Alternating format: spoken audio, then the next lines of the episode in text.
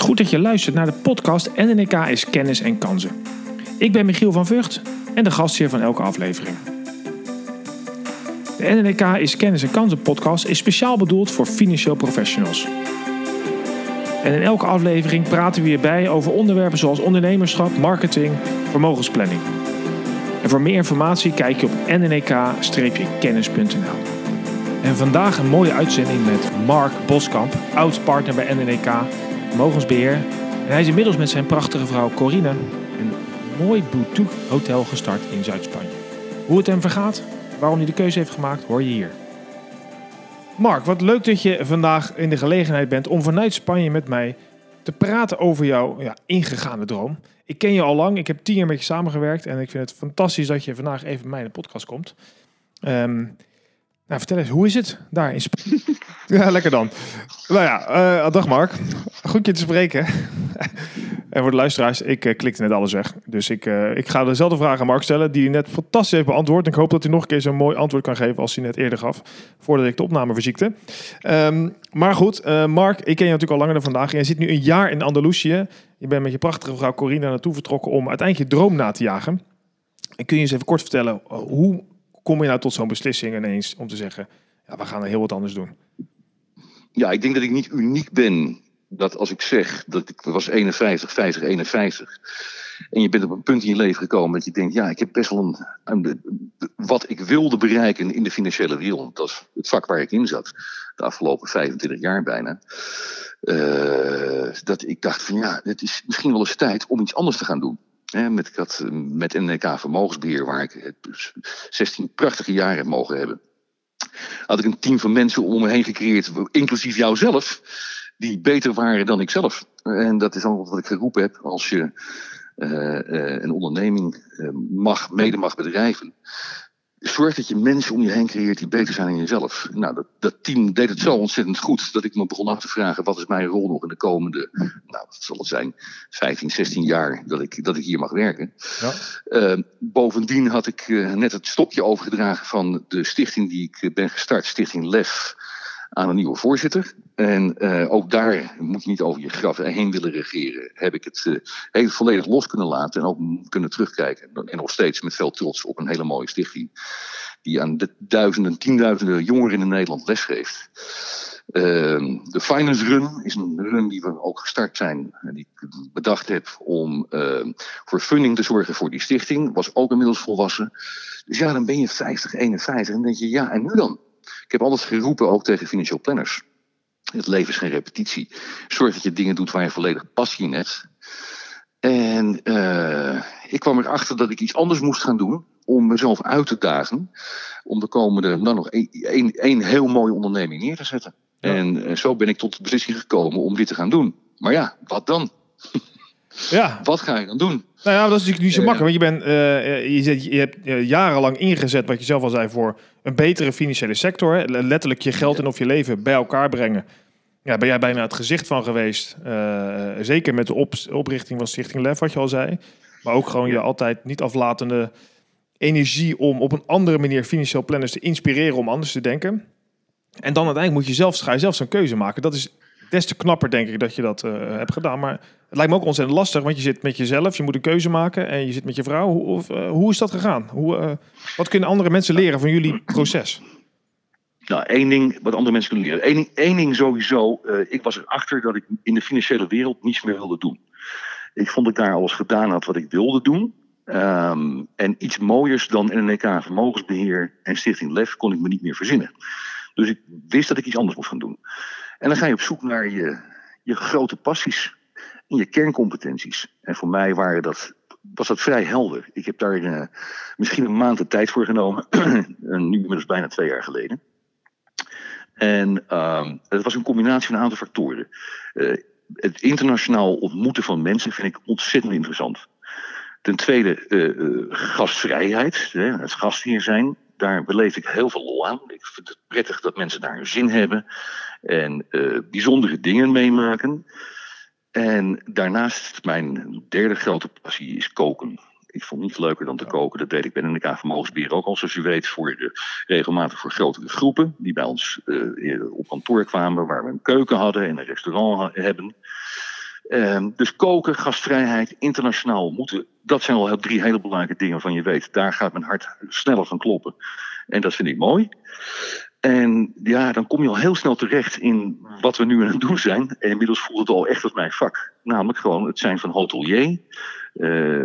Het zijn van gastheer in een luxury bed and breakfast in Zuid-Spanje in dit geval.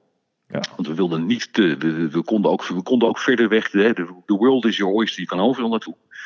Maar we zijn gek van Andalusië. Andalusië brengt heel veel natuur, cultuur. Uiteraard een fantastisch klimaat. Een omgeving waar ik zelf ook heel graag wilde leven. En bovendien dichtbij genoeg om binnen een paar uur toch bij je vrienden te zijn, bij je familie te zijn. Toch redelijk centraal in Europa. Dus vandaar de keuze van Andalusië. En we zijn op zoek gegaan het afgelopen jaar naar een geschikte onderneming om te kunnen overnemen. Een hotel of een bed and breakfast, die echt moest voldoen aan een bepaalde standing. Nou, we hebben zo'n 23 objecten bekeken, heel veel reizen gemaakt. En dan gaat het ook steeds meer leven. Ja, precies. En uiteindelijk hebben we natuurlijk dat wat heel belangrijk is. Als je talenten combineert en ben je er nog niet, dan moet je zorgen dat je een ontzettend goed businessplan hebt, een ondernemersplan hebt. Ja, want dat is denk ik ook nog iets. Hè? Iedereen kijkt met verlekkerd naar ik vertrek, waar het grootste deel van de deelnemers natuurlijk het bootje in gaat. Ja. Nou, heb jij het geluk volgens mij dat je 7 talen vloeiend spreekt. Dus dat Spaans ging je waarschijnlijk goed af. Maar heb je toch je ondernemersgeest die je altijd hebt gehad, heb je echt wel nodig om dit tot een succes te brengen, denk ik. Keus, wat heb jij bijvoorbeeld gedaan om te zorgen dat je niet in die klassieke ik vertrek valkuilen stapt? Ja, dat is eigenlijk ik vertrek. Er zijn vaak grapjes gemaakt van mensen over een ik vertrek verhaal. Ik vertrek is natuurlijk alleen maar mogelijk als het voor een televisiemaker interessant is. Ja.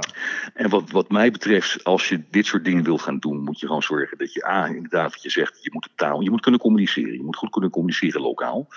Maar je moet met name ook gewoon ontzettend goed je huiswerk doen. Je moet een goed businessplan hebben en mensen om je heen vinden die je goed kunnen adviseren. Een advocaat bijvoorbeeld is heel belangrijk als je een object koopt, want er zijn heel veel dingen vaak mis met vergunningen, dat zie je ook vaak bij ik vertrek. En niet onbelangrijk, je moet naast je businessplannen ook voldoende geld hebben. Met 30.000 euro reserve een onderneming starten in het buitenland is een utopie. Dat gaat niet werken. Ja, maar daar heb jij trouwens ook nogal een bijzondere constructie voor bedacht. Want jij hebt natuurlijk naast je denken van hoe ga ik dit funden? Want je kan daar inderdaad, het is een vrij luxe, mooi object wat je hebt aangeschaft. Daar moest je wel voor financieren. Maar jij hebt het op een andere manier gedaan dan de meeste mensen denken. Zeker bij ik vertrek gaat iedereen naar de bank en regelt een hypotheek. Ja. Jij dacht, nee, dit kan ik beter doen. Vertel eens. Ja, nou ja, kijk, allereerst je moet wel wat zakgeld hebben, uiteraard. En zakgeld is een understatement. Je moet wel wat eigen vermogen hebben. Gelukkig had ik dat. Maar ja, daarnaast, als je echt iets wil ondernemen wat ook voldoende body heeft, moet je op zoek naar externe bronnen. Nou, we hebben ervoor gekozen om, Corine en ik, om crowdfunding te gebruiken. En het leuke van crowdfunding is ook meteen een tip voor die mensen die denken, ja, ik kan dat niet betalen. Als je gewoon een goed plan hebt en je hebt een redelijk goed netwerk van contacten, dan is het een prachtige manier om dit te kunnen financieren. Ja. Want je creëert niet alleen mensen die je financieel ondersteunen, maar je creëert ook mensen die je als ambassadeur ondersteunen. Dat hebben wij ook ervaren. Dus we hebben een plan gemaakt. Ik ben dat plan gewoon eens gaan aanhouden tegen een aantal relaties. En eigenlijk binnen anderhalve maand, laat ik niet overdrijven, binnen 2 maanden hadden wij de financiering voor elkaar. Met een groep van, nou wat zal het zijn, een 13, 14 ambassadeurs die ons geholpen hebben via crowdfunding. En dat crowdfunding heb ik zelf opgezet. Ja. En dat heeft dus, je hebt me wel eens verteld, naast een voordeel dat je mensen hebt die jouw geld investeren in jouw project, heb je ook wel gezocht naar mensen die jou naast geld wat verder kunnen brengen, volgens mij, toch? Ja, natuurlijk. Het zijn allemaal mensen die ook... Ik heb altijd gezegd tegen financieel planners, als je klanten en relaties om je heen creëert, laat het dan mensen zijn die je leuk vindt. Want je moet ze ieder jaar, minstens 1 keer per jaar, terugzien. En het is natuurlijk niet leuker dan dat het bijna vrienden zijn. Dus dat was al een eerste belangrijke. Mensen moesten voldoen aan... Klinkt heel raar, maar de financiers moesten voldoen, de ambassadeurs moesten voldoen aan het feit dat ze gewoon leuke mensen zijn. Ja, ja. En in de constructie die wij hebben bedacht voor die crowdfunders en ambassadeurs is dat zij ook ieder jaar een aantal nachten kunnen overnachten bij ons in onze hotel, in onze bed and breakfast. Ja, precies. En het leuke is, we zien ze dus ook ieder jaar terug. Het zijn mensen vanuit verschillende disciplines die ook graag helpen. Maar bovendien ook heel van hun relatie sturen. Als ze zelf hun dagen niet kunnen opmaken die ik met ze heb afgesproken, sturen ze ook vaak vrienden. En die vrienden zijn ze dusdanig enthousiast. Gelukkig hebben wij gemerkt dat ze ook weer hun vrienden sturen. Dus het heeft ook een aanzuigend effect van ja, een vaste groep van gasten die regelmatig terugkeren. Ja, en je hebt tegelijkertijd dus, ik weet een aantal, voor mij een aantal mensen die bij jou meedoet, ambassadeurs zijn ook ondernemer. Dus je hebt ook daarmee tegelijk heel slim eigenlijk een soort van raad van advies gecreëerd voor mensen die intrinsiek gemotiveerd zijn om jou verder te helpen. Absoluut. Ik geloof dat je niemand alles alleen kan. En als je beter wil worden, zorg dan dat je mensen om je heen creëert die je ook echt kunnen helpen op verschillende gebieden. En dat doen ze ook. Ze komen hier, ze genieten. En denk ook heel graag mee over de uitdaging waar ook uiteraard ik tegenaan loop. En waar Corine tegenaan loopt. Ja, precies. Ja. Hoe oud moet je eigenlijk zijn om zo'n stap te kunnen maken? Want jij was 51 en je gaf aan, ja, ik had wel mijn tijd misschien gehad in de financiële dienstverlening. Maar moet er ook wel zo'n periode geweest zijn, denk je, om zo'n stap te kunnen maken? Om wat wijsheid te hebben en wat levenservaring? Of kan je dit ook al doen als je 20 bent? Volgens mij is dit volstrekt leeftijdsonafhankelijk. Als je gewoon donders goed weet wat je wilt, is alles mogelijk. Ik heb in mijn leven eerder, toen ik een jaar of 30 was, ook de behoefte gehad om een duikschool, klein resort te starten in Thailand. En ik kwam er toen achter, in Zuid-Thailand, dat dat toen te vroeg in mijn leven was. En dat ik nog te veel ambities had in de financiële wereld. En dat ik ook nog iets meer body wilde creëren. En wilde leren als ondernemer. Voordat ik zoiets aan gaan doen. Maar dat is heel moeilijk te beantwoorden, Michiel. Want ik denk dat het gewoon te maken heeft met de fase in je leven waar je in zit. Ja. Wat ook meespeelt is dat mijn zoon, inmiddels mijn cadeauzoon, volwassen was en zelfs zijn vleugels uitvloeg internationaal. Dus ik nog wat minder gebonden was aan Nederland. Ja, precies. Ja. Maar ik geloof dat je altijd in je leven, als je niet blij bent met hetgene wat je aan het doen bent, het leven is geen repetitie. Dat je op zoek moet gaan naar wat zijn je kerncompetenties en wat kan ik daar anders mee. En je moet echt kunnen werken in je passie, want even los van het geld, als je het leven kan leven wat je wil leiden en je passie volgt, dan komt het geld vanzelf. Ja, dat horen we natuurlijk heel vaak. Nou, jij bent dan in dit geval een levend bewijs dat het inderdaad zo kan werken. Als je nou ik probeer ook mensen in deze podcast ook altijd te laten nadenken over de financiële toekomst die ze hebben, of eigenlijk meer belangrijker hun toekomst en hoe die financiën daarbij een rol kunnen spelen. Voor mensen die nog wat jonger zijn, heb je daar, vanuit jouw ervaring misschien bij Stichting Lef bijvoorbeeld, hoe zou je nou eens mensen kunnen helpen om na te denken over die toekomst? Nou, heel belangrijk is dat je allereerst niet stinkend rijk hoeft te zijn om je dromen na te leven.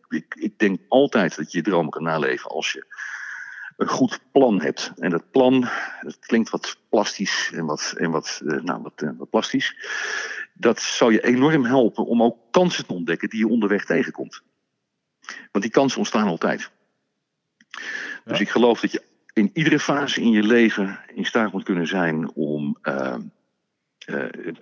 de sleur van de dag, als je dat zo voelt, te doorbreken en op zoek te gaan naar iets nieuws. En met name als je ook goede mensen om je heen weet te vinden, het regelmatig over hebt, ontstaan altijd kansen.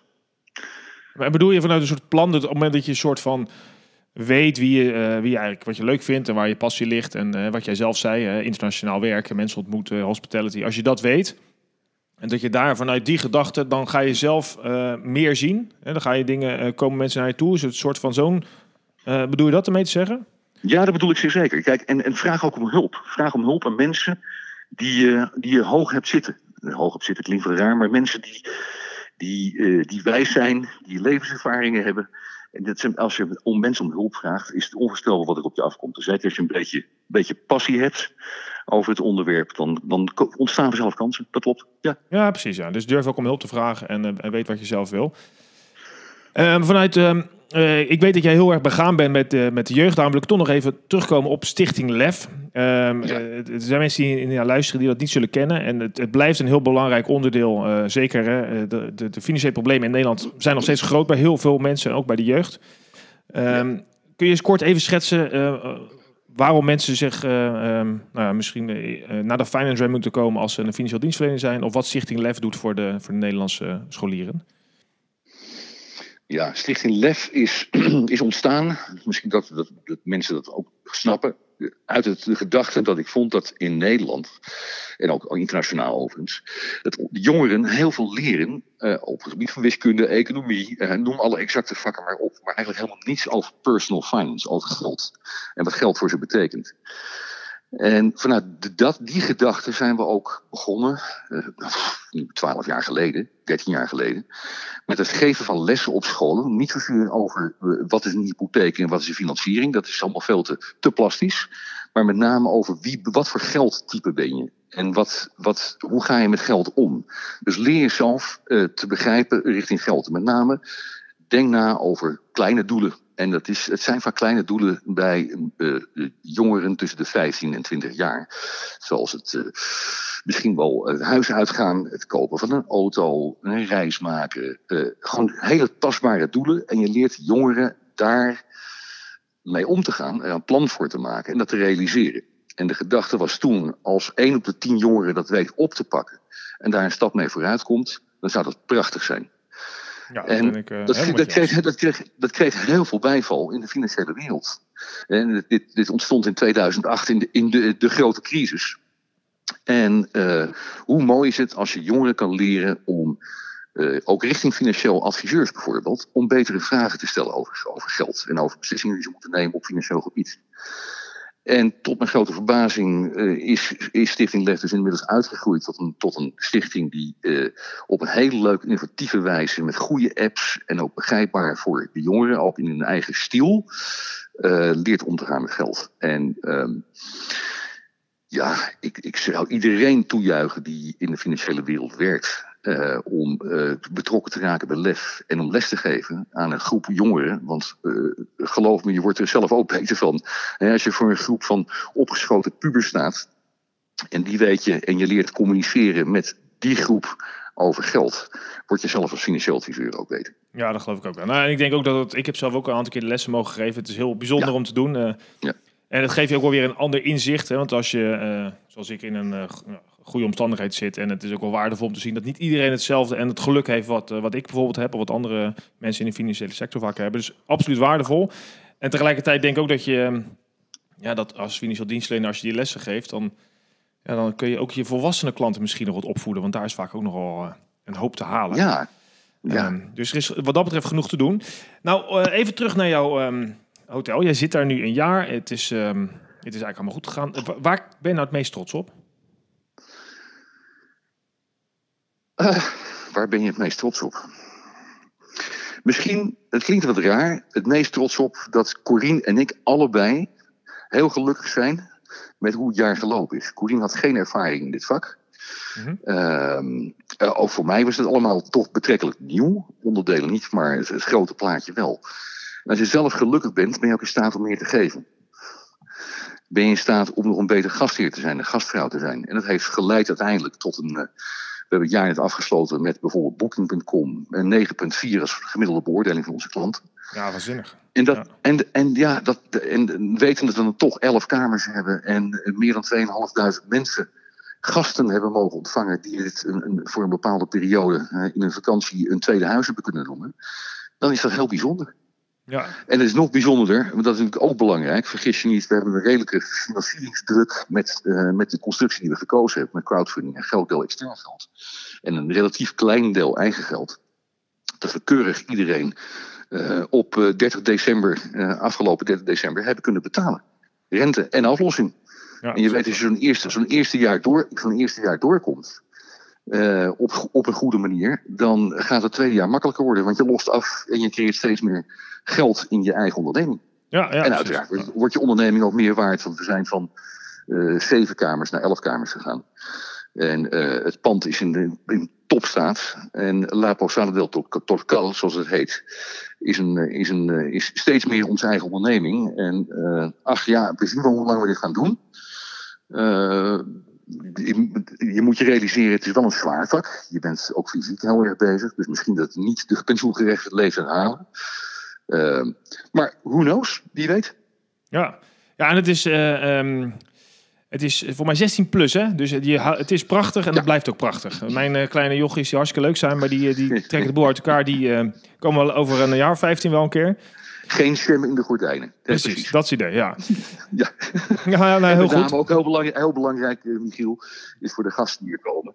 Het zijn liefdevolle opa's, oma's, vaders, moeders... die het ook af en toe nog even heel lekker vinden om even geen kinderen om te hebben. En de volstrekte rust, nou je hoort het, ik sta nu buiten... in de zon.